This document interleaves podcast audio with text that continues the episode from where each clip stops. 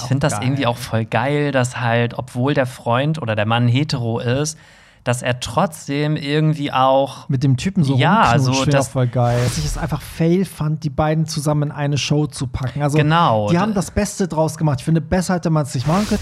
Als ich ihn geblasen habe, bemerkte ich auf einmal etwas Pelziges an meinem Arsch.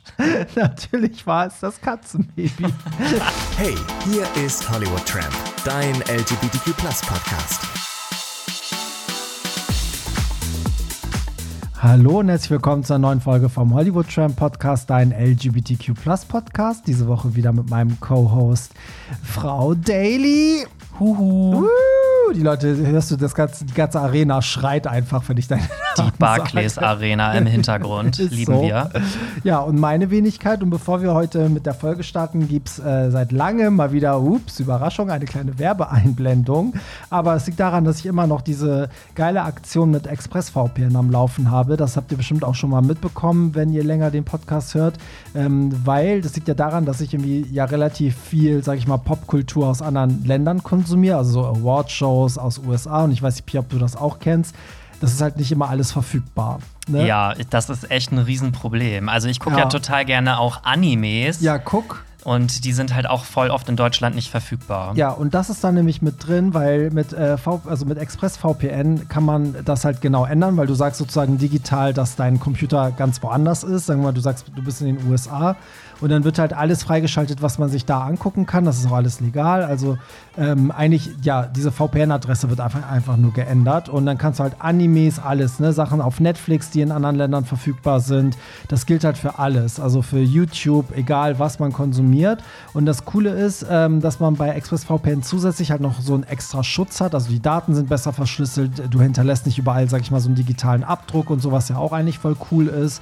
Und gerade heutzutage, wo alle immer auf ihre Daten so viel Wert legen und darauf achten, ist es eigentlich echt ganz cool. Und ich nutze es auf jeden Fall sehr viel. Und das Ding ist, dass ihr, wenn ihr Podcast-Hörer seid, könnt ihr einfach auf expressvpn.com/tramp gehen, expressvpn.com/tramp, und dann bekommt ihr nämlich zu dem Jahresabo 3 extra Monate gratis dazu.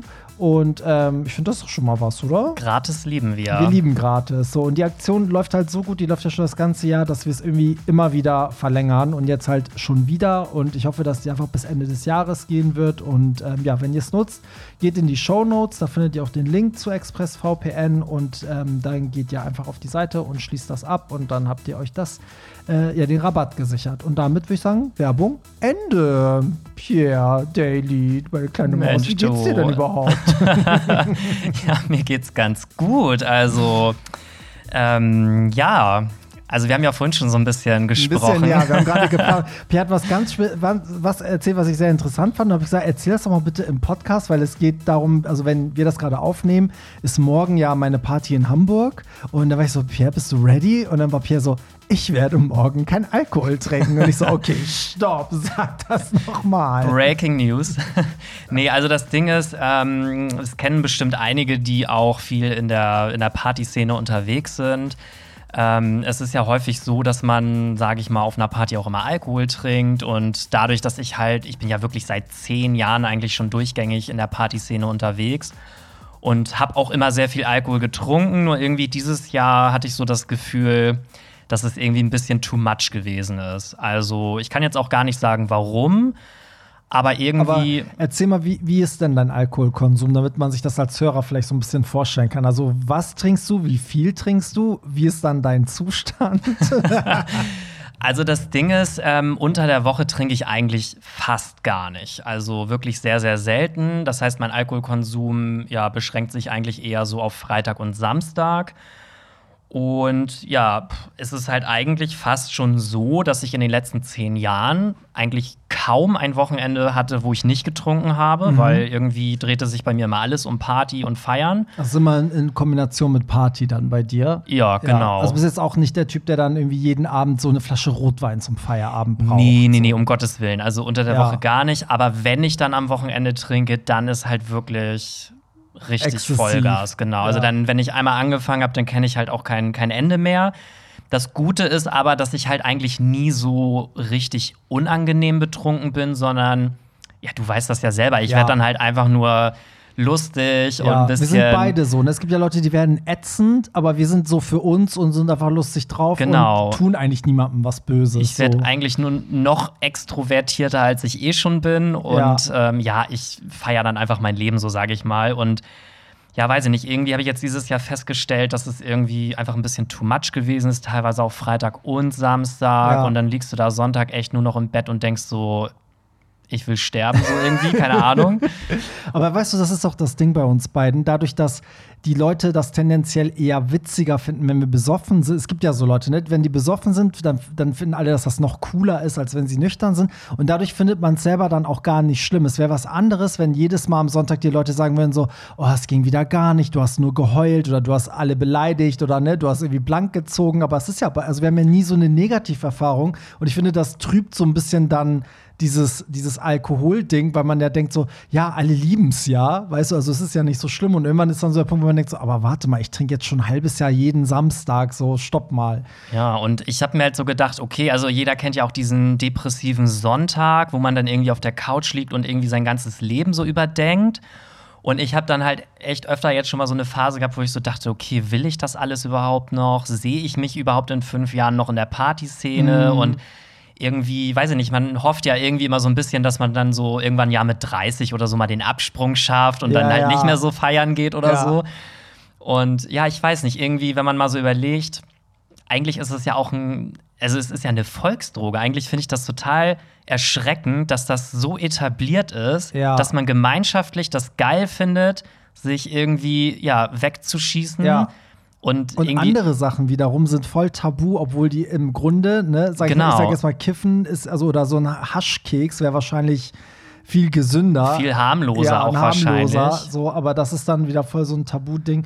Ich finde es voll spannend, dass wir gerade darüber reden, weil ich mache das ja auch so, also weil du sagst, das ist halt so eine Volksdroge. Ich habe ja auch irgendwann mal mein Einhornbecher eingeführt, das ist ja so einer, den man zudreht. Das habe ich eigentlich gemacht, weil ich vermeiden wollte, dass ich mir wieder Getränke über meine Technik kippe, weil das habe ich ganz gern mal so gemacht. Und dann habe ich aber gemerkt, der nette Nebeneffekt ist, dass solange ich diesen Becher habe und mit dem anstoße, muss ich niemandem erklären, dass ich nicht trinke, weil ich hatte auch da mal so Phasen, wo ich gesagt habe, okay, heute auf der Party trinke ich nicht. Und wenn dann Leute kamen und anschließen wollten, war ich immer so, ich trinke nicht. Und dann wurde es halt zur Diskussion, weißt du? Dann so wollen dich Leute überreden, dann bringen sie dir trotzdem einen Shot. Also es wird halt nicht akzeptiert. Genau. Und dann habe ich gemerkt, so, mit dem Becher, jeder denkt wahrscheinlich, da ist eine Mische drin. Es fragt keiner mehr nach. Und dann war ich so, okay, das ist eigentlich ein ganz guter Trick, weil ich mache das auch so wie du. Ich trinke, also mittlerweile ist es so, ich trinke nur auf bestimmten Events. Also zum Beispiel, wenn ich halt weiß, da habe ich jetzt nicht so viel Verantwortung oder da kann ich das machen und so. Das nehme ich mir dann vor. Und ich mache das aber auch umgekehrt, dass ich so mal Phase habe, wo ich sage, jetzt trinke ich extra nicht, um mir zu beweisen, dass ich kein Alkoholproblem habe und das auch nicht brauche. So. Ja. Weil für mich wäre nichts schlimmer, als wenn ich merken würde, oh Gott, ohne Alkohol kann ich das nicht machen. Das wäre halt echt Horror.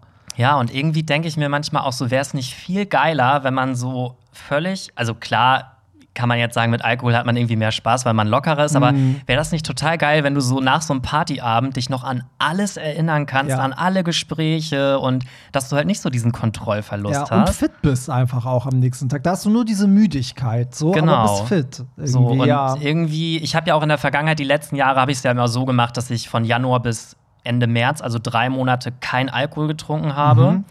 Und das habe ich aber seit Corona jetzt nicht mehr gemacht, weil ich mir irgendwie bei Corona gesagt habe, ey, wir haben eh schon keine Partys, dann lasse ich mir jetzt nicht noch den Alkohol nehmen. Da wollte man halt irgendwie so richtig Gas geben. Genau, ja, und so. Ich glaube, dass man jetzt auch nach Corona irgendwie, habe ich, glaube ich, zumindest doppelt so viel Gas gegeben wie vorher. Und deswegen habe ich mir jetzt gesagt, muss ich irgendwie mal einen Gang zurückschalten. Ja. Und ich will das jetzt einfach mal testen. Und wenn ich feststelle, das geht auch ohne, dann ist das doch geil. Ja, ist eine geile Erkenntnis. Also bei mir ist es auch so, dass dadurch, dass es halt berufsmäßig ist, das ist noch so ein Limit, also ein Limiter für mich, der mich dann so zügelt. Aber dieses Privatfeiern gehen ohne Alkohol, das kann ich gar nicht. Also wenn ich mal privat feiern gehe, aber vielleicht liegt es auch daran, dass ich es so selten mache. Das heißt, wenn ich es mal mache, dann muss ich auch saufen. Das ist eigentlich so eine bescheuerte Einstellung irgendwie. Ja, dass das so normal geworden ist. Dass man, also könntest du dir jetzt vorstellen, einfach zu sagen, ich trinke jetzt nie wieder in meinem Leben Alkohol? Nee, irgendwie aber warum? Nicht. Alkohol ist eine Droge, die ja eigentlich, sag ich mal, im Leben so gar nichts zu suchen hat. Nee, es ist halt, genau, es ist eine Droge. Es ist, dann kommt noch der Zucker hinzu. Ich meine, wie viel zuckerhaltige Getränke trinkt man dann noch dazu mit? Weißt du, dann dann, und es fängt ja schon da an, dass du ja vorher sagst, oh, ich esse jetzt was Deftiges, weil ich brauche eine Grundlage für den Alkohol. So, dann trinkst du den Alkohol, der ja auch mega viel Kalorien hat und Zucker und alles. Und dann im Suff hast du ja auch nochmal Bock zu fressen. Dann gehst du mal zu Mc's oder Burger King oder so, ja, ne? Ja. So, und am nächsten Tag bist du ja verkatert, also bestellst du ja auch schon wieder irgendwas Fettiges. Also im Grunde kann ich mir dann die 5 Tage Gym dann auch sparen, wenn ich mir an 2 Tagen das so zerstöre. Also ja, spricht vieles dagegen. Ich habe ja mittlerweile oft so gemerkt, dass ich auch so in Maßen kann. Dann trinke ich wirklich sehr wenig. So, aber selbst da bin ich dann manchmal so, okay, hätte ich jetzt überhaupt trinken müssen? Ja. Ja. Und bei mir ist es halt wirklich kein Genuss trinken. Bei mir ist es wirklich, ich versuche auch möglichst schnell, möglichst viel mir irgendwie reinzukippen, damit ich halt besoffen bin. So. Ja, krass, ne? Also es ist schon echt ein bisschen erschreckend. Aber es klingt jetzt alles auch voll dramatisch. Also ich bin auf jeden Fall kein Alkoholiker. Zumindest nicht körperlich, vielleicht bin ich psychisch abhängig, wer weiß. Ja, aber also, das ist ja schon, also ich weiß gar nicht, ob man das Abhängigkeit nennen kann, aber du bist ja auch so wie ich, also wenn es heißt, okay, jetzt geht die Party los, dann ist mein Gedanke so, oh, jetzt hätte ich Bock auf so einen Shot oder so eine Mische. Natürlich, klar. Und was ist das denn für eine Abhängigkeit? Also, oder ist das Gewohnheit? Ich weiß es nicht. Ich liebe auch diesen Geschmack dann in dem Moment. Also den ersten Song zu spielen im leeren Club sozusagen, wie das dann da so riecht. Und ich habe dann ja immer so mein bestimmtes Parfüm, was ich nur beim Auflegen habe. Und dann so die erste Mische, ich weiß nicht, also das ist dann so, so fühlt sich wahrscheinlich ein Raucher, der da sagt, oh, endlich eine Zigarette ziehen. Weiß ich, also ja, irgendwas ist das. Keine Ahnung. Ja, also mich würde mal super interessieren, was unsere Zuhörer zu dem Thema voll. Alkohol sagen. Würde ich auch sagen. Schreibt uns doch mal echt so, ob ihr das auch kennt oder vielleicht habt ihr auch Tricks oder so, wie man das irgendwie, wie man sich selber so gut reinlegt, um beim Feiern dann irgendwie nicht zu trinken und trotzdem cool drauf zu sein. Aber jetzt kommt nicht mit, ja, ich trinke nicht, aber dafür nehme ich Crystal. So. Ja, gut, aber komm. Nee, stopp. Ich wollte dich nochmal fragen, ob bei dir irgendwas passiert ist diese Woche, was du vielleicht erzählen möchtest. Ja, wir haben jetzt, wir beide haben ja gesagt, wir rekapitulieren immer so ein bisschen, was unsere Wochen-Highlights waren am Anfang, weil so einige unserer Hörer gesagt haben, ey, ihr erzählt immer so gar nicht, was ihr so auch so erlebt. Ich habe, lieber Pierre, hast du das vielleicht mitbekommen, ich wurde ja von Ava Max gebucht, was total crazy war. Und ich wurde von Madonna gebucht. Ja. Ich wurde von Ava Max zum Wodka-Tasting eingeladen. So viel zum Thema Alkohol. Nee, das war richtig geil, weil ihr Team, die haben mich angefragt und meinen so, ja, du hattest ja mal ein Interview mit ihr und du bist ja DJ und sie macht in Berlin irgendwie so ein kleines Event, wo halt irgendwie nur so Influencer, Blogger und Journalisten eingeladen sind, weil sie ihr neues Album präsentiert. Und die hätten halt gerne einen DJ, den sie halt schon mal irgendwie vielleicht getroffen hat oder so. Also es war cool, weil oft hast du ja so eine Bookings, da macht das dann zum Beispiel Warner Music, da kennt dich keiner, du gehst da hin, der Künstler selber weiß gar nicht, wer du bist, denkt halt so, ja, so ein Spacko-DJ, so. Und da war das aber echt mal so mit Bezug und da fühlst du dich auch ein bisschen willkommener, wenn du weißt, so, okay, so, denen wurde das halt auch so nahegelegt, von mir so, hey, den DJ kennt sie und so. Ja, und dann bin ich da halt nach Berlin und das war in so einem richtig schicken Club und sie hat halt irgendwie 3 Songs performt, also alles war ganz klein, da waren vielleicht so 100 Gäste oder so. Sie hat irgendwie mit 6 Tänzerinnen 3 Songs performt, also $1 Million Baby, Kings and Queens und Maybe You're the Problem.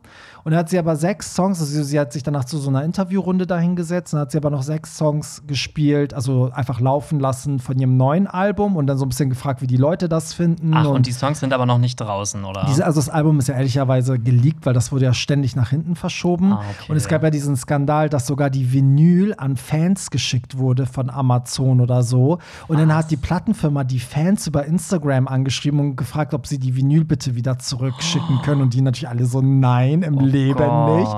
Also richtiges Release-Desaster. Und dann haben sie es halt wirklich jetzt auf 27. Januar oder so verschoben. Also auch noch richtig weit hin. Das ist ja bei ihr eh so, guck mal, als Sweet But Psycho rauskam, da hat es ja auch 2 Jahre gedauert, bis das erste Album überhaupt mal von der kam. Oder 3 Jahre. Ja, aber so. Ich glaube, das war damals auch so, weil sie so über Nacht irgendwie zum Star wurde mit Sweet But Psycho. Und ich glaube, man wollte erst mal so ein bisschen antesten, vielleicht, ob das überhaupt so ja. Also, ob sie überhaupt an den Erfolg anknüpfen kann oder ob das jetzt so ein One-Hit-Wonder war, weil das wusste man ja ganz lange nicht. Das hat auf jeden Fall ewig gedauert. So. Und jetzt ja genauso. Es dauert irgendwie ewig, bis dieses Album kommt. Aber auf jeden Fall hat sie die 6 Songs, sie hat doch zu jedem Song was erzählt und die Leute haben gefragt, was glaubt ihr, was könnte eine Single sein und bla und so. Und dann hat sie halt noch vor ihrer Fotowand Fotos mit den ganzen Leuten gemacht. Und das Ding ist natürlich so dumm, wie ich bin. Ich habe natürlich kein Foto mit ihr. Hm? Ja, weil ich das erstens, ich vergesse sowas halt voll gerne auch mal. Und und es war ja so, ich habe ja dann schon aufgelegt, während die Fotos gemacht haben. Ich habe sie halt immer so ein bisschen da tanzen sehen, so, aber irgendwann habe ich auch gemerkt, okay, sie will, glaube ich, weg und die Fans haben sie immer wieder so zurückgeholt. Ich will noch ein Foto, ich will noch ein Foto. Und irgendwann hat sie dann, das war so geil, sie hat dann immer zu ihrer Managerin und zu irgendjemandem gesagt, so, okay, I need a break, so, und sie wollte sich nur so frisch machen, aber dann ist sie einfach weggefahren. Geil. Die ist einfach weggefahren. So, und ja, richtig geil. Aber es war cool. Also, das war einfach, also die ist ja mega sympathisch und nett. Aber ja, ich habe halt leider kein Foto mit ihr gemacht. Aber deswegen ist das auch mein Song, den ich zuletzt gehört habe. Das können wir ja direkt jetzt mal so als Übergang machen. Okay. Weil ich frage uns ja beide mal, was wir zuletzt gehört haben, damit wir das in unsere Hollywood Tramp Podcast Playlist auf Spotify packen. Die ist auch schon gut vollgepackt mit geilen Songs. Und ja, bei mir ist es jetzt $1 Million Baby. Also ihre neueste Single ist ja irgendwie Weapon, aber $1 Million Baby ist gerade bei mir so, läuft drauf und runter. Ich liebe den Song und ja. Ja, geil, aber da fällt mir noch eine Frage zu ein. Hat sie dich denn irgendwie, oder hattest du das Gefühl, dass sie dich wiedererkannt hat? Oder, weil ich sag mal, solche Stars sehen ja so viele Menschen. Und ja, ehrlich gesagt glaube ich, also sie hat halt ganz oft, wenn sie die Fotos gemacht hat und die Fans halt gewechselt haben, hat sie halt immer so getanzt und auch so rübergeguckt, ne? Und dann habe ich auch immer so ein bisschen so in ihre Richtung, ja. Aber ich hatte keinen so richtigen Kontakt mit ihr, weil das war auch alles zu wuselig da. Also, und sie wollte ja auch vor dem Auftritt mit niemandem sprechen, also auch nicht mit den Chefs da und niemand, weil sie meinte, vor dem Auftritt ist sie halt aufgeregt, da will sie nicht. Deswegen war das Team auch so, ja, wir machen das hinterher, dass du sie triffst und so. Aber es hat dann alles nicht geklappt und die von Warner meinten dann auch so, wir haben nicht damit gerechnet, dass sie einfach halt so schnell weggeht oder wegfährt, so, sonst hätten wir das schon vorher arrangiert, weil sie stand ja quasi neben mir. Also ich stand am DJ-Pult und sie war wirklich so 3 Meter neben mir. Oh nein. So, ja, deswegen, ja, aber mal gucken, vielleicht trifft man sie ja nochmal. Und ich meine, das Interview, was ich damals mit ihr hatte, 2019, war ja so ultra witzig. Wir haben ja nur gelacht zusammen. Die war richtig cool drauf. Also, aber wie geil ist das auch bitte, dass die sich quasi dann an dich erinnern und dich dann quasi für so ein Event dann wieder buchen. Das voll ist doch voll geil. Heftig eigentlich. Voll. Ich fühlte mich so richtig appreciated. Ey, so. Die so, wir haben jetzt schon 100 DJs gefragt, keiner hatte Zeit. Fragen wir jetzt Hollywood Tramp. Den billigsten. So, was hast du zuletzt gehört? Ja, bei mir wird es heute wieder elektronisch, weil ich wäre heute Abend eigentlich auf einem Konzert gewesen von einem DJ. Also wir nehmen es heute auf dem Freitag auf und das Konzert wäre aber eigentlich in Flensburg jetzt gewesen. Oh, okay. Das ist nämlich von Nelix. Ah, kenne ich sogar. Und ich habe jetzt einfach mal so ein bisschen seine Diskografie durchgehört, irgendwie auf dem Weg nochmal, weil ich so dachte, okay, eigentlich wärst du jetzt auf dem Konzert. Ja. Und ja, See the Light habe ich zuletzt gehört. Okay, das kommt natürlich auch direkt in unsere Playlist. Genau, und warum ich da jetzt doch nicht bin, weil das Konzert wäre eigentlich letztes Jahr gewesen und das wurde dann halt um ein Jahr verschoben wegen Corona. Stimmt. Und wir hatten dann die ganze Zeit überlegt, so ja, fahren wir jetzt noch hin oder fahren wir nicht hin, und zwischenzeitlich hat er jetzt aber auch einen Termin in Hamburg. Genau, wollte ich gerade sagen. Und deswegen haben wir jetzt gesagt, ey, ganz ehrlich, dann brauchen wir jetzt auch nicht nach Flensburg fahren. Der spielt ja jedes Jahr einmal in Hamburg. Ja, nur letztes Jahr, wo wir die gekauft hatten, da hatte er halt keinen Hamburg-Termin und dann dachten wir, ja komm, dann nach Flensburg. Ja. Aber jetzt haben wir die Karten verkauft und ich glaube, Nelix war auch das letzte Konzert vor der Pandemie im Docks. Ich glaube, das war noch sein. Nelix und dann war vorbei. So. Das war auch, weißt du noch, an dem Abend, wo ihr mal im Club Hamburg so eine Überraschungsparty für mich gemacht habt, für meinen Geburtstag. Ja. Da war ich doch davor auf dem Nelix-Konzert im Docks. Und dann habt ihr mich da so rübergelockt und ich war die ganze Zeit, ich so, was soll ich jetzt in den Club Hamburg? Ich will jetzt hier Nelix gucken und so. Und dann alle so, nein, du musst da jetzt rüber. Und ich so, hey, ich voll sauer gewesen. Und dann auf einmal so Überraschung und dann saßen da irgendwie so 15 Leute von mir oder so. Geil. Ja, richtig gut. Ja, cool. Dann ist also Ava Max und Nelix jetzt in unserer Podcast-Playlist. Findet ihr auch in den Shownotes. Und da kommen immer die Songs rein, über die wir reden oder die wir halt zuletzt gehört haben. Und jetzt kommen wir zu euch, nämlich anonym via tellonym. So, also, ich leg direkt mal los. Hallo, ihr beiden. Ich habe das Gefühl, dass bei schwulen Paaren das Thema Kinder keine Rolle spielt und ich ganz allein mit meinem Gedanken dazu bin. Wie sind eure Erfahrungen in eurem Umfeld? Gibt es schwule Paare mit Kindern? Habt ihr selbst einen realistischen Kinderwunsch? Und wenn ja, wie würdet ihr ihn in die Tat umsetzen? Hab euch lieb, macht weiter so. Ach, wie süß zu schreiben, hab euch lieb. Wie süß. Ja, Also Kinder, schwieriges Thema. Schwieriges Thema. Also ich muss ehrlich sagen, also ich habe immer gedacht, ich will Kinder haben, so irgendwann. Also ich habe wirklich so gedacht, so ja, wie soll ich denn, also ich brauche doch irgendwie eine Family und wenn ich alt werde, ist doch schön, wenn man irgendwie ein Kind hat und so. Aber irgendwie dadurch, dass ich mich die ganzen Jahre nicht darum gekümmert habe, merke ich, dass ich es vielleicht gar nicht so sehr will. Und dadurch, dass ich den Hund habe, bin ich auch so ein bisschen abgeschreckt, weil ich habe mir das mit dem Hund auch so sehr idyllisch vorgestellt und denke jetzt halt immer so, oh Gott, es ist so viel Arbeit und Verantwortung und ein Kind ist ja noch krasser. Deswegen weiß ich es gar nicht. Also ich glaube, es wäre cool, für den späteren Abschnitt im Leben ein Kind, sozusagen mit deinem Partner ein Kind zu haben, aber ich weiß gar nicht, wie realistisch es ist. Zurzeit wird es halt bei mir einfach nicht gehen, auch beruflich und so nicht. Weil, ne, so, wobei ich sagen muss, ein Kind kann man eher noch zu Oma und Opa bringen oder zu Freunden als ein Hund. Ne? So, also, ne, gerade auch, weil mein Hund ja auch gehbehindert ist, die kann ich jetzt nicht überall abstellen. So. Mhm. Ja, also bei mir würde ich sagen, ist das so zu 90%, dass ich kein Kind möchte. Mhm. Also ich muss auch dazu sagen, ich habe mir die Frage eigentlich nie gestellt, weil seit ich wusste, dass ich schwul bin, war das so unterbewusst für mich eh schon voll raus, das Thema, ja. Ach, krass. Total. Also hast du gedacht, okay, ich bin gay, also kann ich ja eh kein Kind. Nee, nicht, dass ich keins haben kann, aber irgendwie hatte ich auch die Gedanken dann nie dazu, weil ich immer so dachte, nö, also ich kann auf natürlichem Wege eh keins kriegen und adoptieren ist mir alles zu kompliziert und ich weiß nicht, also ich habe ganz, ganz lange gesagt, dass ich gar keine möchte. Mhm. Und ich muss auch ganz ehrlich sagen, auch ja, wenn mir jetzt hier Eltern zuhören oder so, ich finde Kinder irgendwie anstrengend, bin ich ganz ehrlich. Also ich kann gut mit Kindern so 1-2 Stunden und so. Und dann bin ich aber auch froh, wenn ich die wieder abgeben kann. Und ja, ich hatte nur so in den letzten 1-2 Jahren mal so den Gedanken, dass ich so dachte, es wäre irgendwie voll cool, mal zu sehen, wie ein Kind von mir aussehen würde. Mhm. Aber ich glaube, weiß ich nicht, wenn, dann würde ich das höchstens so machen, wenn jetzt ein lesbisches Pärchen sagt, die wünschen sich ein Kind. Mhm. Ich würde halt für die vielleicht, keine Ahnung, die Spende geben oder so und dass die aber das Kind großziehen. Ja.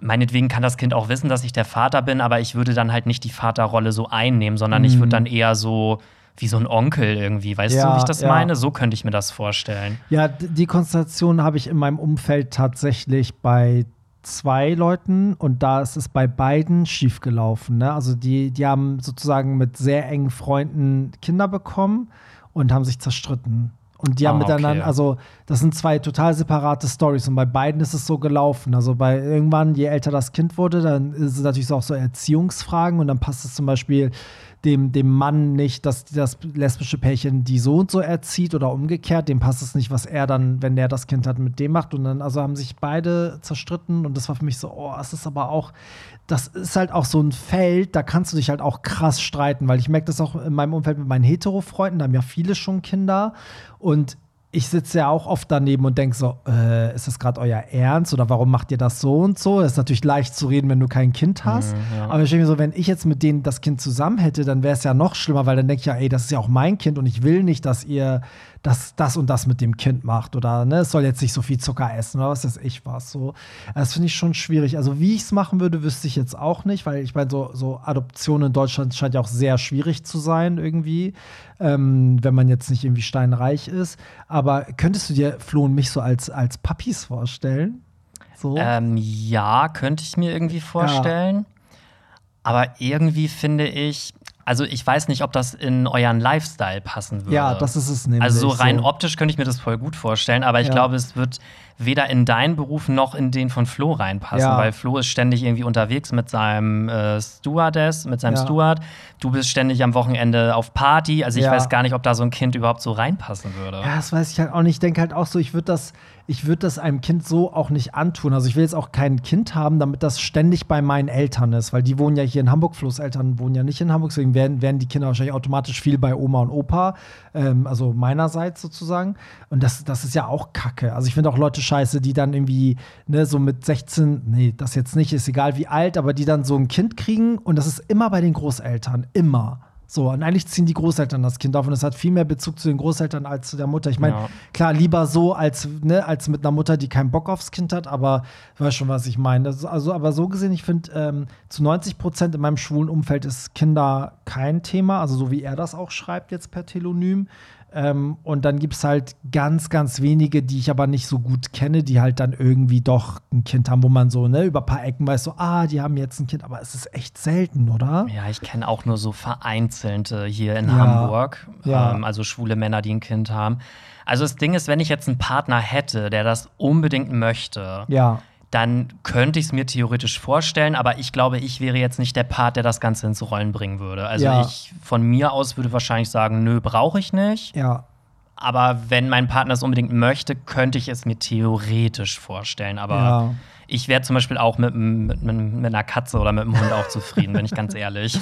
Ja, bei uns ist es auch so, es ist jetzt nicht so Thema. Also es ist jetzt nicht so, dass wenn wir Kinder sehen, dass immer einer sagt, so, oh ja, ich will auch oder so. Aber also wir können beide richtig gut mit Kindern. Also Flo sagte mal, er kann nicht, aber immer wenn wir zum Beispiel bei meiner besten Freundin sind, ist er immer mit den Mädels in deren Kinderzimmer stundenlang und kommt dann nicht raus, weißt du so. Und bei mir ist es halt auch so, ich kann mit Kindern auch richtig gut, aber mir geht es auch wie dir, so nach ein paar Stunden ist es halt einfach, dann reicht's auch.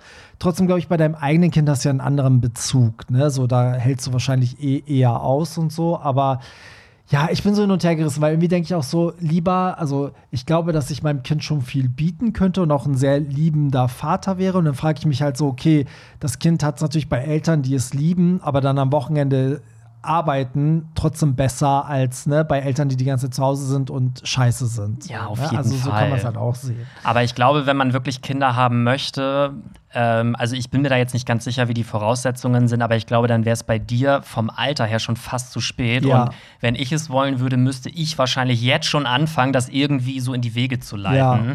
Weil ich glaube, da gibt es irgendwie bei Adoptionen so ein Höchstalter. Ja, das kann man, es ist einfach auch unrealistisch. Also ich glaube, ganz unter uns, hier im Podcast, man muss es wahrscheinlich über 1000 andere Wege machen, weißt du, als jetzt offiziell über die Adoption. So, ich glaube, alles andere ist irgendwie realistischer. Ja, dann machen wir mal weiter, weil ich habe hier zwei Telonym-Sachen, die sich auf die Geschichte mit den bisexuellen Männern, die was mit Frauen, also die mit Frauen zusammen sind. Möchten wir das hören? Oder? Ich würde sagen, wir reden gar nicht mehr viel drüber, weil wir haben so oft über dieses Thema geredet, aber ich würde diese zwei Sachen einfach vorlesen und weil das sind zwei interessante Punkte, die auch gegensätzlich sind. Also, zum Thema bisexuelle Männer gehen ihren Frauen fremd. Pierre, ich gebe dir zu diesem Thema 100%ig recht. Ich bin geschockt, wie die betroffenen Subjekte hier betrügen, relativieren. Ich finde das Verhalten höchst problematisch, empathielos und egoistisch gegenüber der Ehefrau. Das ist jetzt nur eine Anekdote und keine Verallgemeinerung, aber mein Vater hat auch meine Mutter betrogen und es hat einfach sehr viel kaputt gemacht in der Beziehung zwischen ihnen. Letztendlich ist es so, wie ihr es gesagt habt, ist jetzt eine weit verbreitete Floskel, aber Communication is key. Bisexuell sein ist super, bin ich auch, betrügen nicht. Und betrügen hat auch nichts mit Sexualität zu tun, das tun viele Menschen, egal welche Sexualität sie haben. Amen. Amen. Das ist einmal der Punkt und dann gibt es aber auch eine Gegenseite. Hallo ihr Süßen, nochmal zum Thema mit dem Mann, der seine Frau mit Männern betrügt. Was mich an eurer Bewertung dieser Sache etwas stört, wo ist dabei eure Solidarität mit den Schwulen, der offensichtlich so verhemmt ist, dass er nicht nur seine Frau, sondern auch noch sich selbst schlecht behandelt? Habt ihr schon mal darüber nachgedacht, was dieser arme Kerl sich das auch selbst antut? Er nimmt sich doch auch jede Chance, mal echte Nähe und Intimität mit Männern aufzubauen. Ich finde das auch für ihn sehr traurig und natürlich auch nicht fair seiner Frau gegenüber. Da muss man gar nicht drüber reden. Seine internalisierte Homophobie ist anscheinend so stark, dass er sich selber das Recht auf ein erfülltes Leben verwehrt, jede wirkliche Intimität zu Männern im Keim zu ersticken. Und das schon sein Leben lang. Mich macht das in erster Linie sehr traurig für ihn und dann erst tut mir seine Frau leid, die ja offensichtlich auch etwas ignorant sein muss, wenn sie sich nicht über die fehlende Sexualität wundert. Lieben Gruß, liebe euren Podcast. Also ist auch ein interessanter Aspekt auf die ganze Sache. Ja, wenn man das mal so aus der Sicht betrachtet, dann ja, würde ich aber nicht sagen, muss ich mich mit ihm solidarisieren, sondern dann kann ich ihn bemitleiden, weil er sich ja selber eigentlich auch belügt. Ja, klar, aber das steckt da ja mit drin, weil ich würde auch zu jedem, der zum Beispiel nicht geoutet ist, mit dem hätte ich ja auch auf einer gewissen Weise Mitleid, weil ich denke so, glaub mir, es ist viel schöner, wenn du geoutet bist und der sein kannst, der du bist, weißt du, so. Das steckt da natürlich mit drin. Aber ja, fand ich, also wenn mal so Feedback kommt zu alten Sachen, über die wir geredet haben, was halt auch spannend ist, dann lesen wir es halt natürlich auch gerne vor. Aber lass uns nicht dieses Fass wieder öffnen. Nee. Kommen wir zum nächsten. Hey, ihr Lieben, ich feiere euren Podcast und freue mich über eure Beiträge zur queeren Sichtbarkeit. Vor kurzem habt ihr über Super Bowl Halftime-Shows gesprochen. Neben Gaga und Katie habt ihr allerdings Jennifer Lopez total vergessen. Ich bin entsetzt, schreibt der Ausrufezeichen. Für mich ist der Auftritt von J-Lo im Entertainment absolut unschlagbar. Wie steht ihr zu J-Lo und hat sie Shakira die Show gestohlen? Liebe Grüße. Grüßli. So, da übergebe ich mal an dich, weil ich habe jetzt so viel vorgelesen. Na toll, ich hatte gehofft, dass du jetzt irgendwas dazu sagst. Nee, also das Ding ist, also irgendwie weiß ich gar nicht so richtig, was meine Meinung zu diesem J-Lo-Shakira-Auftritt ist, weil irgendwie könnte man das ja schon fast wieder so als Parodie sehen, weil die sich gegenseitig auch irgendwie gefühlt so ein bisschen gebettelt haben. Ich kann das gar nicht beschreiben. Also ich glaube, fandst du den Auftritt gut oder schlecht? Oh, ich fand ihn wirr irgendwie. Also das war so ein Mix aus, okay, da ist J-Lo, dann kommt auf einmal Shakira, dann irgendwie, da hat eigentlich nur noch gefehlt, dass die am Ende irgendwie sich so prügeln oder irgendwie sich die Haare so ausreißen, keine Ahnung. Also ich glaube, es ist mir nicht gut in Erinnerung geblieben. Also wenn du mich jetzt fragst, ich könnte dir auch gar nicht mehr ganz genau sagen, was da alles so passiert ist. Bei mir ist es genau umgekehrt. Also ich wundere mich selber, dass das immer wieder so durchrutscht bei mir. Also wenn es um Super Bowl geht, ist es wirklich so, dass ich nie auf die Idee komme, diesen J-Lo-Shakira-Auftritt zu nennen. Aber es liegt auch daran, dass ich es einfach fail fand, die beiden zusammen in eine Show zu packen. Also genau. Die haben das Beste draus gemacht. Ich finde, besser hätte man es nicht machen können. Ich fand es cool, dass erst Shakira ihren Block hatte, dann J-Lo und dann am Ende zusammen, ne, so. Und irgendwie sehe ich auch die Verwandtschaft, so dass man sagt, zwei Latin-Artists, ne, so.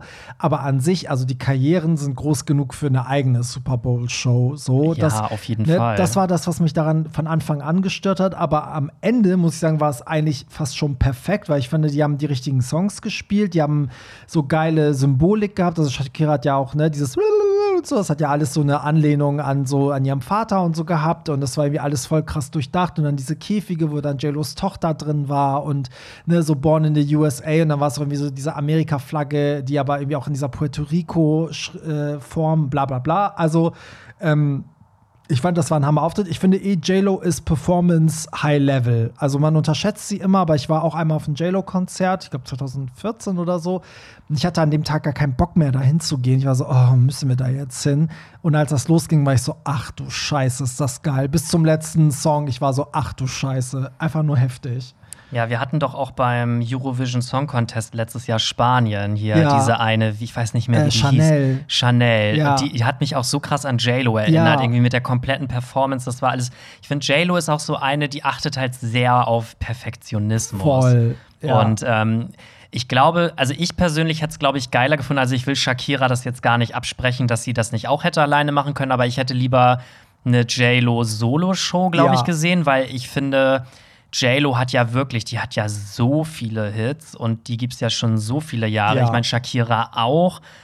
Aber ich weiß nicht, ich glaube, J-Lo war bestimmt auch ziemlich angepisst, dass sie sich die Bühne teilen musste. Es gibt ja eine Doku darüber, auf Netflix sogar, nur über den Super Bowl-Auftritt von J-Lo und da fühlt man das auch. Also die sind, glaube ich, beide nicht so ganz cool damit, dass das so ist, aber weil machen das Beste draus. Ich finde, man diskreditiert damit beide auch so ein bisschen. Ja. So, ja, also ihr seid zwar schon gut und ihr habt auch eine geile Diskografie, aber alleine trauen wir euch das nicht zu. Ja, oder so. Es ist auch fast schon rassistisch, weil es ist so, ja, also eine Latin-Künstlerin reicht nicht, da müssen wir schon zwei nehmen, so, damit wir auf dem gleichen Level sind wie bei einer weißen Künstlerin. Ja, so, ne? Also ich finde das irgendwie schon, ich hätte aber, glaube ich, auch an deren Stelle dann gesagt, nö, dann mache ich das nicht, oder? Ja, irgendwie finde ich es halt auch cool. Also ich glaube, dass J-Lo so eine ist, die denkt dann so, okay, once in a lifetime chance, so, dann mache ich das jetzt. Also ich weiß nicht, ob man das dann so flöten lassen will. Aber man sieht auch in der Doku, dass das meiste halt von J-Lo kommt. Also dass J-Lo wirklich so die treibende Kraft ist und Shakira so vieles absegnet und ne, so und irgendwie, ja, wer weiß, wie die sich wirklich verstanden haben. Ich finde auch, dass Shakira in der Doku ein bisschen zu kurz kommt. Also das wird wirklich so dargestellt, als wäre J-Lo so der Boss. Vielleicht wollte das J-Lo auch so, vielleicht war es auch in Wirklichkeit so, aber ja, irgendwie, da was stimmt. Also ich bin ja, ich sag ja immer noch, ich bin so gespannt, was Rihanna macht. So. Das ist für mich das größte Mysterium. Die singt erstmal diese neue Ballade, die jetzt rausgekommen ist. Bitte nicht. Dann stellt sie einen neuen Lippenstift von Fenty Beauty vor. Und dann lässt sie die Models laufen, die restlichen 10 Minuten. Genau. Und sitzt dann so mit dem Käffchen an der Seite. Nee, weil sie hat ja jetzt auch irgendwie in einem Interview gesagt, dass es keine neue Musik geben wird bis dahin. Also sie hat ja gesagt, Super Bowl ist eine Sache, neue Musik ist eine andere Sache. Ach, wer weiß. Also das könnte mir doch nicht schon machen. Entweder kommt es noch kurz vorm Super Bowl oder halt danach, also irgendwie eine Single zumindest schon mal. Das Album bestimmt noch nicht, aber eine Single oder so. Aber ganz ehrlich, ich wäre auch voll fein damit, wenn sie einfach so ein Best-of macht halt beim Super Bowl. Ja. Weil aber dafür ist der Super Bowl ja auch da. Ja. Eigentlich finde ich es sogar fast immer schon blöd, wenn die Künstlerinnen den Super Bowl nutzen, um irgendwie neue Musik zu promoten. Das finde ich eigentlich schon wieder blöd. Ja. Meistens sind es ja die größten Hits und dann vielleicht der neue Song so noch irgendwie mit drin. Naja, kommen wir zum nächsten oder? Ja. Sonst wird das hier eine Musikrunde, ey. Hallo, hallo, hallo. Oder ich glaube, das ist so ein RuPaul. Hello, hello, hello. So. Hatte gerade eine weirde Situation bei einem Sexdate. Der Typ hat ein Katzenbaby. Dies war mir auch bekannt. Jedenfalls meinte er, dass er die Katze noch nicht allein lassen kann. Es kam also, wie es kommen musste. Wir zogen uns aus und fingen an zu knutschen. Ich merkte bereits, dass das Katzenbaby an meinen Socken hing. Den Typ störte es nicht. Ich versuchte, mich zu konzentrieren. Als ich ihn geblasen habe, bemerkte ich auf einmal etwas Pelziges an meinem Arsch. Natürlich war es das Katzenbaby, welches wohl mal schnuppern wollte. Ich kann nicht mehr. Ich habe das Date dann abgebrochen, weil ich das total verstörend und nicht erregend fand. Kennt ihr solche Situationen? Ich liebe Tiere, aber wenn ich Sex habe, finde ich die Gesellschaft alles andere als erregend. Ich weiß nicht, wie man Sex haben, wenn ein Hund oder eine Katze im Raum sind. In Liebe ein verstörter Tierschützer.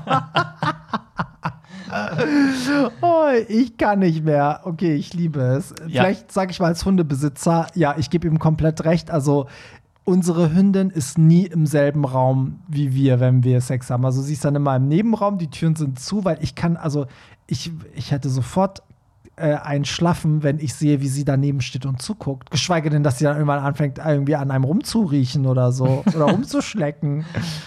Also ich hatte damals, wo ich mit meinem Ex noch zusammen gewohnt habe, da hatten wir auch 2 Katzen gehabt und ich kann mich jetzt nicht dran erinnern, dass das für uns ein Problem war. Also ich kann mich auch nicht dran erinnern, dass wir da jemals dann irgendwie bewusst die Katzen ausgesperrt haben oder die Tür zugemacht haben. Aber gehen Katzen vielleicht dann von selbst weg? Nee, eigentlich nicht. Also ich bin auch der Meinung, dass wir auch Sex hatten, wenn die im selben Raum waren. Und ich muss auch sagen, mich stört es eigentlich auch nicht. Oh, nee, ich kann das nicht. Ich finde es auch ganz schön, wenn dann so Bilder von den Eltern oder so dann im Schlafzimmer hängen. Und dann bummst du und guckst so der Mutter ins Gesicht. So. Also, weiß ich nicht. Nee, ich bin da, glaube ich, nicht so. Also, klar, ich kann verstehen, dass es irgendwie stört, wenn dann die Katze anfängt, da irgendwie an den Socken und dann irgendwie darum zu riechen und so. Das muss jetzt nicht sein. Würde ich das Tier wahrscheinlich auch so zur Seite drücken und sagen so, ey, weg jetzt hier.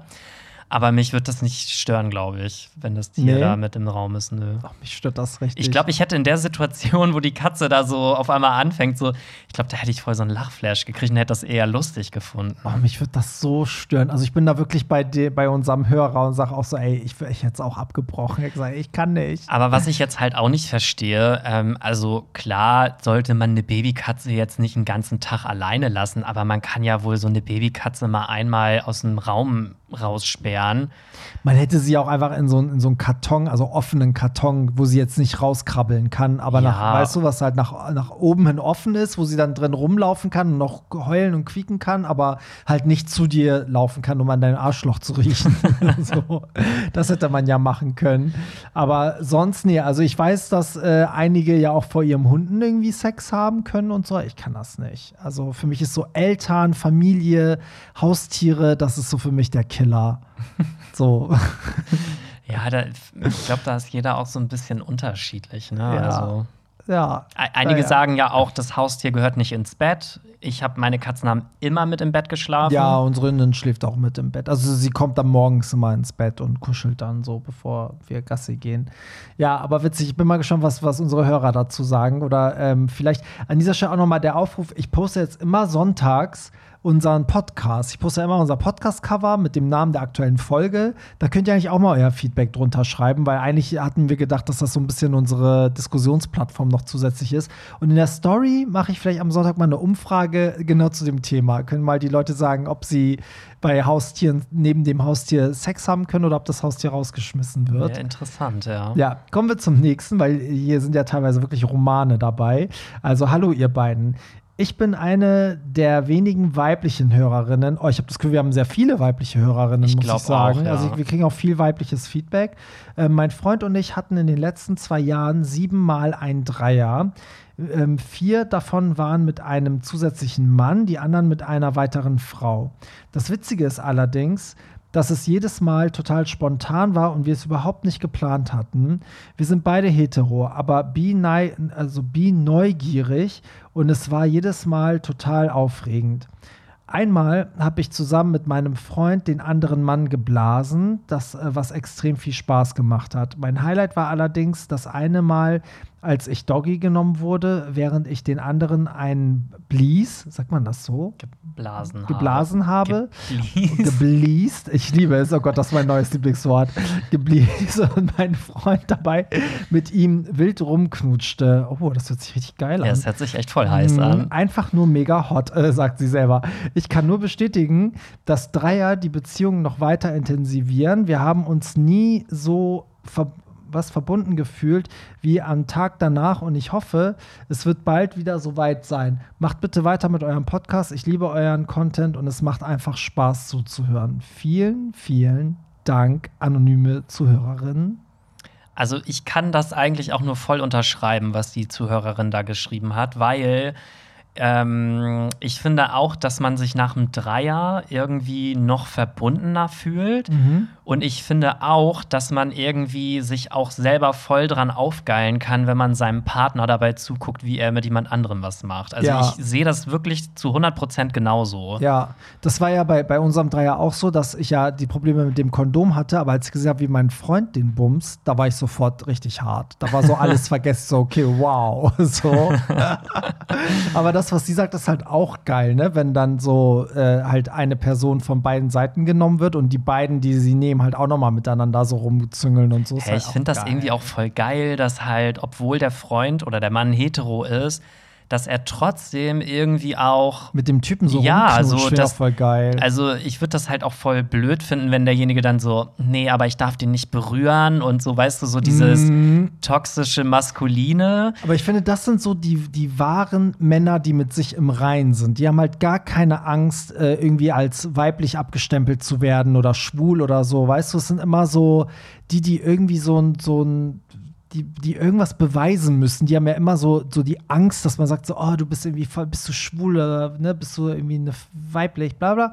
Und die Typen, die da so entspannt sind, die sind eigentlich so immer voll im Reinen mit sich und sind dann so, ja, wenn ich Bock hab, küsse ich einen Mann und wenn ich Bock hab, küsse ich eine Frau. Ich meine, hallo, er bumst in dem Moment seine Freundin, da kann er ja auch mit einem Typen rumknutschen, ist auch scheißegal, so, oder? Ja, das sehe ich auch so. Also ich finde das geil, wenn Hetero-Männer so ja, offen auch sind. Voll. Also ich finde das auf jeden Fall hot und ich gucke ja auch ab und zu mal gern Heteropornos, aber was mich da immer stört, ist, dass es halt so auf die Frauen fixiert. Ich brauche mal ein Heteroporno, wo die Männer halt auch mal geil sind, weil es sind halt selten geile Typen dabei und die Kamera filmt auch meistens ja die Frau so und ich finde auch, dass mir ist auch aufgefallen, dass Frauen in Pornos viel unechter agieren als Männer in schwulen Pornos. Ich finde schwulen Pornos generell sind viel näher dran an, wie der echte Sex ist, weißt du, als obwohl die auch schon weit entfernt sind teilweise. Teilweise, aber ich finde, es gibt sehr viele, die halt ein bisschen echter sind. Also klar gibt es auch die total abgedrehten, aber ne, so es gibt viel mehr echten Content und bei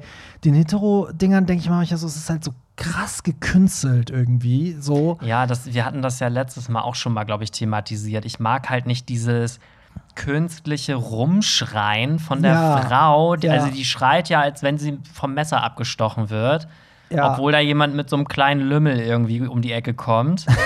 Und da denke ich mir manchmal auch so, ey, und ich finde das dann auch echt, also ich finde das dann auch abtörend, wenn das so richtig so überhaupt nicht passt. Also zur Situation. Finde ich auch. Und ich finde, das Schlimme daran ist, dass die ganzen Jugendlichen, die das gucken, dann denken, dass sie es nicht drauf haben, weil sie sich dann wundern, dass die Freundin im Bett halt nicht so schreit. Weißt du, und dann denkst du, oh Gott, bin ich nicht so geil oder stimmt was mit ihr nicht oder ne, so, also, ja, sorry, also. Geht gar nicht. Geht gar nicht, nein. Also jeder machen, wie er will, aber ja, könnt ihr mal sagen, wie ihr das seht. Also ich habe wirklich das Gefühl, dass das da, aber vielleicht denke ich das auch nur, weil ich natürlich viel mehr schwulen Content gesehen habe als hetero, ne? Vielleicht gibt es auch total viele Heteropornos, die sehr realistisch sind. Ich sag nur, komm jetzt in mein Susi-Live. Ja. Na, kleiner Bock vor mir zu wichsen. Ich will nicht nee, warte mal, wie geht das? Ich will nicht 11 Minuten warten. Ich will alle 11 Sekunden kommen. So, guten Morgen, ihr zwei. Ich hatte gerade, wie jeden Sonntag morgens um 7, den Podcast zum Thema Cruising. Ich verstehe, dass eine Sauna definitiv sicherer ist. Ich selber gehe dort jedoch nicht hin, da ich Saunen nicht mag und diese nicht nutzen würde und nur für Sex 20-30 € Eintrittsteils zahlen, finde ich übertrieben. In solchen Fällen ist Cruising im öffentlichen Raum leider die einzige Möglichkeit, dass es sonst keine Öffentlichkeit gibt, an denen man sich ausleben kann. Ja, ich glaube, er meinte, keine öffentlichen Orte gibt, an denen man sich ausleben kann oder austoben kann. Ja, ich verstehe den Punkt mit dem Geld so, dass man natürlich ist die Gefahr, dass du 20-30 € zahlst, in die Sauna gehst und da ist keiner. Aber umgekehrt könnte man auch sagen, du fährst den ganzen Weg auf einen Rastplatz zum Cruisen und da ist dann auch keiner. Ne? Aber dann hast du zumindest nicht so viel Geld verloren. Also wobei mal, bei den Spritpreisen. Also als wir jetzt in der Dragon-Sauna waren, da waren wir auch nur ganz am Anfang, ganz kurz einmal in der Sauna. Einfach nur, weil da halt keiner drin war und ich gesagt habe, so, ja, lass mal schnell da rein, Lagebesprechung, so ungefähr. Und dann saßen wir halt in der Sauna drin, irgendwie 50 Grad oder so nur, das war auch voll angenehm. Und dann kam auch direkt jemand rein. Direkt. Hat sich neben uns gesetzt. Ich voll so einen Lachanfall gekriegt, weil ich das so lustig fand, dass der halt genau deswegen dann reinkam. Wir haben auch nicht mit dem gesprochen, dann ist er auch wieder rausgegangen nach 5 Minuten. Aber wir waren echt auch wir waren da ja echt ein paar Stunden und wir waren eigentlich auch nicht saunieren. Also du kannst da ja auch einfach nur Wellness saunieren. Wie frivol. Du kannst da ja auch einfach, wenn du jetzt nicht in die Sauna gehen möchtest, kannst du ja auch so einfach Wellness machen. Da gibt's ja noch Whirlpool, da gibt's, keine Ahnung, Fußbäder, da kannst du ja noch andere Sachen machen. Dich an die Bar setzen. Und ich sag mal ganz ehrlich, ich gehe lieber dahin, wo es 20 € kostet, sagtest du, glaube ich, auch beim letzten Mal, wo halt nicht jeder reinkommt, weil die 20 € muss man ja auch erstmal sich leisten können. Ja. Und leisten und vor allen Dingen, wer so viel Geld ausgibt, hat ja auch ein echtes Interesse, dann da auch was abzuschleppen, sage ich mal. Genau. Weißt du? Und luschert da nicht nur so dumm rum oder sowas. Ich sag mal, wenn du zu einer Primetime in die Sauna gehst, dann hast du da auch eigentlich nicht das Risiko, dass da nichts los ist. Ja. Also witzigerweise habe ich letztens erst mit jemandem so ein bisschen so versauter geschrieben, weil es bewerben sich ja gerade Leute immer so für Dreier und dann kommt man halt manchmal ins Gespräch. So. Und der hat mir erzählt, dass er es liebt an öffentlichen Orten, also so ein bisschen so auf verboten. Also dann meinte er so, ja, zum Beispiel im ICE dann irgendwie zu zweit auf Toilette oder in der Umkleide und so. Wie siehst du das? Machst du sowas auf? Weil ich habe das mir dann, dabei ist mir nämlich aufgefallen, deswegen erzähle ich das. Da bin ich so, ich habe, glaube ich, noch nie in der Öffentlichkeit irgendwie was gemacht, außer einmal halt auf diesem Tretboot irgendwo auf dem See. Ich glaube, das war's dann schon. Alles andere war irgendwie in irgendwelchen Gebäuden, wo das auch okay war. Also zu zweit, ne? Ja, also ich habe das schon gemacht. Und ich finde, das ist aber auch noch mal wieder was anderes, weil dann gehst du ja bewusst mit einer Person, sage ich mal, jetzt zum Beispiel auf Toilette im Zug oder so. Ja, genau. Aber ich war zum Beispiel auch letztens, ich weiß ja, dass bei mir um die Ecke ist ja der Jakobi-Park und da weiß ich auch, dass da so eine Cruising-Area ist. Und ich war letztens da halt bei Tageslicht mal spazieren und habe gedacht, ach, wenn ich jetzt eh schon mal hier bin, dann kann ich ja mal gucken, wo diese Cruising-Area ist. Ja. Und dann bin ich da so hingegangen und das war auch wirklich so ein bisschen so, ja, so geschützt irgendwie. Also ich glaube, wenn das da dunkel ist, dann kann dich da auch keiner sehen. Und dann lagen da echt so Kondome und benutzte Taschentücher und so. Und irgendwie habe ich dann so gedacht, so, nee, also wenn ich jetzt nachts um 1 hier hingehen würde und da kann jeder Hans und Franz kann da irgendwie so hingehen und dann kommen da so eklige Leute, die dich dann antatschen und so. Nee, also weiß ich nicht. Ja. Und stell dir mal vor, da ist dann wirklich mal einer, der dich irgendwie, weiß ich nicht, mit einem Messer angreift oder so. Da kannst du ja auch so schnell gar nicht irgendwie, was willst du da machen? Nee, da kannst du nichts machen. Also ich finde das halt auch extrem gefährlich, muss ich sagen. Ja. Das stimmt. Jetzt hast du aber die Frage gar nicht beantwortet. Was war denn jetzt die Frage? Ob du an öffentlichen Orten immer so heimlich Naja, was heißt immer? Also ich habe es halt schon gemacht. Ich finde, der Reiz ist ja manchmal auch da. Keine Ahnung, wenn du irgendwo in einem Fahrstuhl bist, mal ganz schnell irgendwie weiß ich nicht. Aber zum Beispiel in der Bahn, wenn du im ICE bist, wenn dann zwei Leute aus der Toilette kommen, das ist ja auch ein bisschen unangenehm, oder? Ja, schon, aber dann muss man das halt so machen. Erst kommt einer. Einer kommt raus, dann schließt du halt schnell wieder ab, tust nochmal so, als wenn du auf Klo bist und dann gehst du halt nach oder so, weiß ich nicht. Also da gibt's ja schon Mittel und halt Wege. Nicht zu voll sein, sodass alles schon ansteht für die Toilette und du kommst raus und der Nächste so, hä? Wieso ist denn jetzt hier abgeschlossen? Ja. Okay, dann kommen wir zum nächsten Ding. Ich muss dazu sagen, ich habe das Gefühl, also es kommen immer ganz viele Sachen zum Thema Musik und ich habe immer ein schlechtes Gewissen, wenn wir zu viel über Musik reden. Jetzt so langsam kriege ich den Eindruck, dass unsere Hörer aber auch gerne über Musik reden. Ich lese einfach mal vor. Ich höre gerade euren neuesten Podcast-Folge, in der ihr über Sam Smith sprecht. Ich habe mich schon öfter gefragt, warum ihr nie über ihn und Pink als queere Icons sprecht. Also jetzt würde ich gern noch eure Meinung zu Pink hören. Ich liebe diese Frau und ihre Musik seit meiner Jugend, aber ich frage mich öfter, weshalb sie nie im Podcast als Icon erwähnt wird. Ich freue mich immer auf eure Folgen. Macht weiter so. Liebe Grüße. Ja, da kann ich nur sagen, ich finde, es ist so witzig, weil es gibt so Künstler, die immer, so wie jetzt zum Beispiel J-Lo durchs Raster gefallen ist, die fallen immer ein bisschen durchs Raster. Also zum Beispiel ist auch das Ding, dass auf queeren Partys Pink auch nie funktioniert so gut. Also klar kannst du mal einen Pink-Song spielen, aber es ist nie so, dass sich Leute Pink wünschen und es ist auch nie so, dass Leute bei Pink derbe durchdrehen oder so. Das ist voll komisch. Dabei finde ich sie auch sehr queer. Also ich finde, wer, wenn nicht sie unter den Frauen, also ich finde, sie ist somit auch die queerste, weil sie einfach extrem viel für die Community macht und auch optisch, sie wurde ja auch immer für eine Lesbe gehalten und ne, aber so. Sie ist hetero, ja, oder? Ja, sie ist hetero. Sie ist ja mit ihrem Mann verheiratet. Sie ist auch nicht bi oder so, ne? Sie hat ja auch ihre 2 Kinder und so. Ich war auch 2019 auf ihrem Konzert, auf dieser Beautiful Trauma Tour. Das war mein erstes Pink-Konzert. Das war der Wahnsinn. Also, da kann man ja gar nichts sagen. Also ich war, glaube ich, einmal auf einem Pink-Konzert, das war in Berlin bei der Waldbühne oder so. Ich weiß gar nicht, welche Tour das war. Ich glaube, das war einfach so eine Sommertour. Das war 2017 oder so oder 2018, ich weiß das gar nicht mehr. Das war auch, glaube ich, das einzige Deutschland-Konzert oder so. Genau, da kam sie auch von oben so über so ein Seil so angeflogen bis zur Bühne und irgendwie, also das Konzert an sich war schon geil und ich hatte auch den Eindruck, dass halt viele Gays da waren, aber trotzdem habe ich sie auch irgendwie gar nicht so richtig als Gay-Ikone auf dem Zettel. Auch wenn sie super tolerant und super quer sich vielleicht auch gibt. Ja. Aber ich finde zum Beispiel, dann könntest du auch sagen, Sarah Connor zum Beispiel, die ist ja auch super tolerant und hat bestimmt auch viele Gays als Fans. Aber ich finde trotzdem auch nicht, dass sie eine Gay-Ikone ist. Ja, obwohl sie gerade mit Vincent, ne, so ja, ist sie, so, ne, und hat bei ihrer Tour ja auch immer die Pride-Flagge hochgehalten. Ich finde, das ist so nice to have und man weiß auch, dass es sie gibt, aber ich finde, die kannst ja auch, ich finde, eine Pink kannst du jetzt zum Beispiel auch überhaupt nicht mit einer Madonna oder mit einer Lady Gaga so gleichsetzen. Ich glaube, das Ding bei Pink ist halt auch, dass sie nicht so dieses Püppchen ist, weißt du, was die Gays halt so lieben, ne, die halt so eine Fashion-Icon ist und auch so eine Kunstperson, sondern ich finde, Pink ist ja schon sehr real.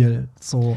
Und ich glaube, der Unterschied ist auch, dass Pink, glaube ich, also korrigiere mich, wenn ich da jetzt falsch liege, aber ich glaube, Pink hat nie offensichtlich versucht, die LGBTQ-Community einzusammeln, sondern das hat sich, glaube ich, einfach so ergeben. Ja, ich glaube, das ist einfach, weil ihre Einstellung pro LGBTQ ist. Genau, aber sie hat ja nie so ihr ganzes Marketing darauf ausgerichtet. Nee. Ich glaube, das hat sich so Genau, so, dass man jetzt sagt, sie hat zum Beispiel extra so ein, keine Ahnung, ein Elektropop-Album gemacht, wo sie jetzt so besonders so queere Leute anspricht oder so. Ja. Sie hat einfach so ihr Ding gemacht so und dann hat sich halt so die queere Community da so drum gebildet. Aber ich glaube, deswegen sieht man sie vielleicht auch nicht so. Ich glaube, was die queeren Leute an ihr lieben, ist halt, dass sie halt so eine taffe, starke Persönlichkeit ist. Ich glaube, das ist so ihre Anziehung, dass man in ihr so ein bisschen so ein Vorbild sieht und denkt, so Gott, ich wäre auch gern so tough und so cool wie sie und so.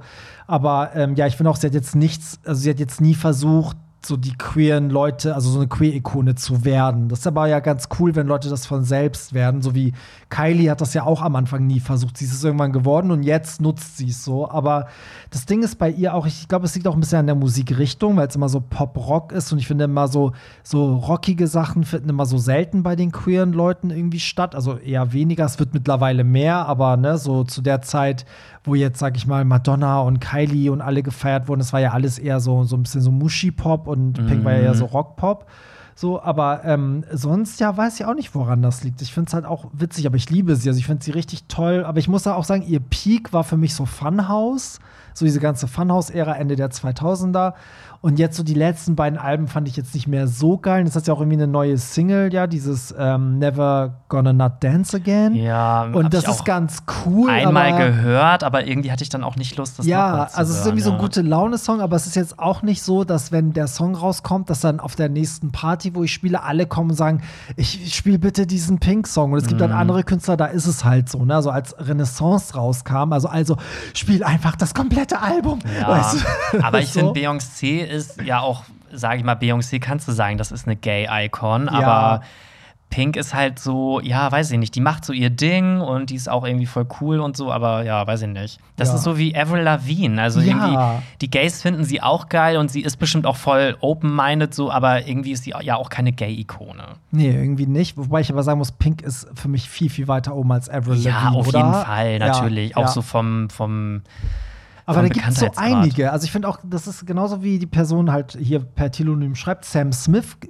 fällt immer durch dieses Raster. Lil Nas X vergesse ich auch immer, dass das einfach ein queerer Popstar ist. Es gibt ja, wobei so Leute, da wundert mich das echt, dass der so durchs Raster fällt, weil der einfach so super queer ist. Ne? Also Outfits, er ist offen schwul. Aber ich glaube, es hängt auch ganz oft von der Musik an sich ab, weil ich finde zum Beispiel eine Pink, die macht halt eher Musik für Heten. Lil Nas X macht ja auch, sage ich mal, nicht so eine queere Musik. Nee. Eine Lady Gaga macht ein Born This Way oder eine Madonna macht ein hier Express Yourself oder so oder eine Kylie macht All the Lovers, was dieser ganze Song ist total gay. Ja, ey, Kylie, also wenn du auf ein Kylie Minogue-Konzert gehst, ne, welcher Mann da ist denn heterosexuell? Vielleicht zwei. So, also ich hoffe, kriege ich jetzt keinen Shitstorm, aber ich war ja auf einigen Kylie Minogue-Konzerten. Da sind ganz viele Hetero-Frauen. Einige nehmen natürlich vereinzelt ihre Männer mit, weil die dann nicht alleine gehen wollen, aber da sind diese Männer nicht wegen ihr wirklich da. Und der Rest ist queer. Und ich finde auch Sam Smith, der hat auch eher so Hetero-Musik gemacht. Und jetzt mit Unholy und Kim Petras, finde ich, hat er einen Riesenschritt so in Richtung queere Community gemacht. Ist und wenn er die Richtung so weitergeht, dann kann ich mir vorstellen, dass er irgendwann mal könnte er werden. Ja, genau. Ja, finde ich auch. Okay, lass uns jetzt noch einen machen. Das schaffen wir noch. Hey, ihr zwei, super toller Podcast. Ich hatte mein Dilemma schon einmal geschickt, aber irgendwie nicht gehört, ob ihr drauf reagiert habt. Also hast du nicht jede Folge vielleicht gehört. Schande über dich. So, daher nochmal meine Story. Ich hatte 2018 einen Typen in Thailand kennengelernt und er kommt aus Hamburg. Ich wohne im Süden von Deutschland. Aktuell ist er in einer Beziehung und ich weiß, dass die ab und zu on-off ist.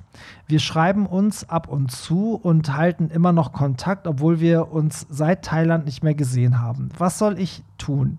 Ihm sagen, dass ich ihn toll finde oder eher in Ruhe lassen, weil er ja in einer Beziehung ist? Sorry für den vielen Text. Diese Nachricht haben wir nie bekommen. Nee, da kann ich mich auch gar nicht dran erinnern. Und wir überspringen ja nur Sachen, die so uninteressant sind. Ne? Sowas wie, oh, was ist eure Lieblingsfarbe oder so. Ne? Aber sonst alle längeren Texte versuchen wir ja immer irgendwie hier reinzubringen.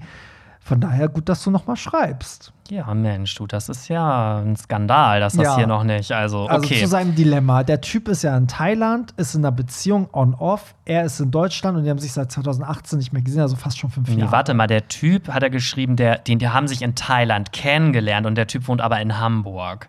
Ah, so ist das. Ach, Moment mal, wir wohnen ja auch in Hamburg. Dann können wir ja mal ein bisschen können wir mal vorbeigehen und gucken, ob die on-off sind. Wir brauchen Namen, Adresse und Fotos. Und er kommt aus Hamburg und der schreibt, kommt aus Süddeutschland. Genau. Ja, okay.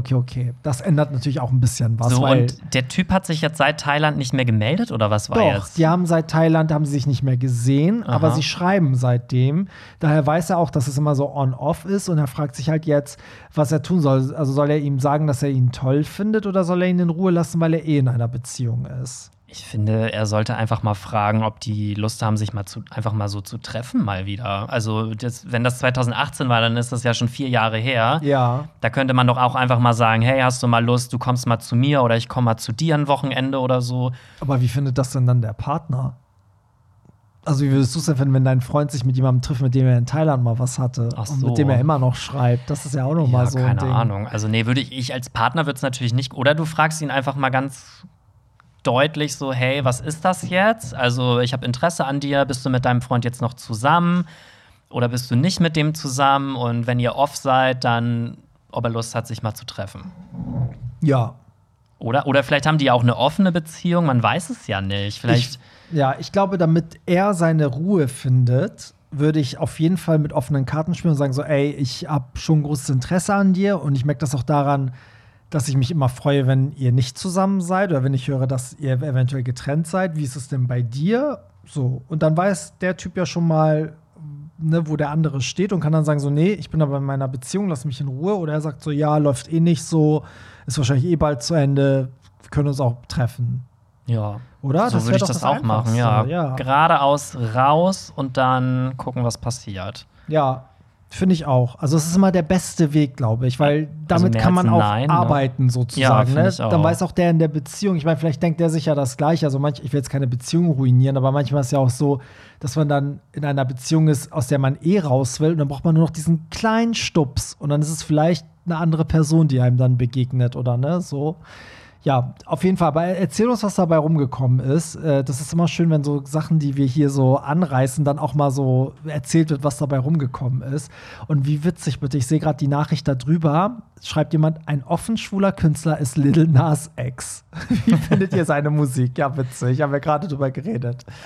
Ich finde seine Musik gut, um das noch mal ganz kurz zu beantworten. Aber ich höre die Musik privat jetzt nicht ganz so viel. Also ich hatte ja auch zum Beispiel hier, letztes Mal war ja Lil Nas X mein Song der Woche mit Starwalking. Stimmt. Ich finde, er hat so vereinzelte richtig geile Songs und das dazwischen ist zwar auch qualitativ hochwertig, aber ist, glaube ich, nicht so meine Musik. Aber ich höre auch nicht so gerne so dieses Hip-Hop und so. Ja, ich finde, also ich sehe das genauso wie du. Ich finde, alles, was er macht, ist gut. Also das Album fand ich auch gut, aber ich kann diese Rap-Alben auch nicht so in Dauerschleife hören irgendwie. Also es gibt schon manchmal so Sachen, aber ich könnte jetzt auch nicht alle Nicki Minaj-Alben den ganzen Tag durchhören. Also irgendwie brauche ich dann doch eher diese Pop-Struktur. Aber ich finde den voll cool. Ich finde es halt geil, was er macht. Wie er rumläuft, ist geil. Was er für die Community gemacht hat, ist geil. Und gerade im Hip-Hop einen queeren Künstler zu haben, der auch noch weltweit erfolgreich ist, ist doch mega.